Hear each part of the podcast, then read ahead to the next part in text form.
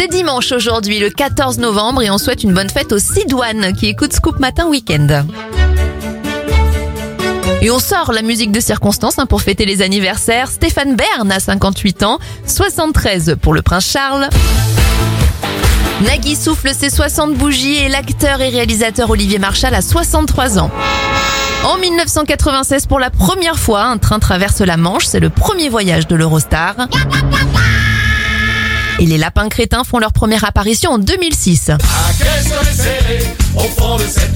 Et puis un dernier anniversaire pour terminer et pas des moindres, celui de Patrick Sébastien. Il a 68 ans aujourd'hui. Je vous souhaite un très bon dimanche.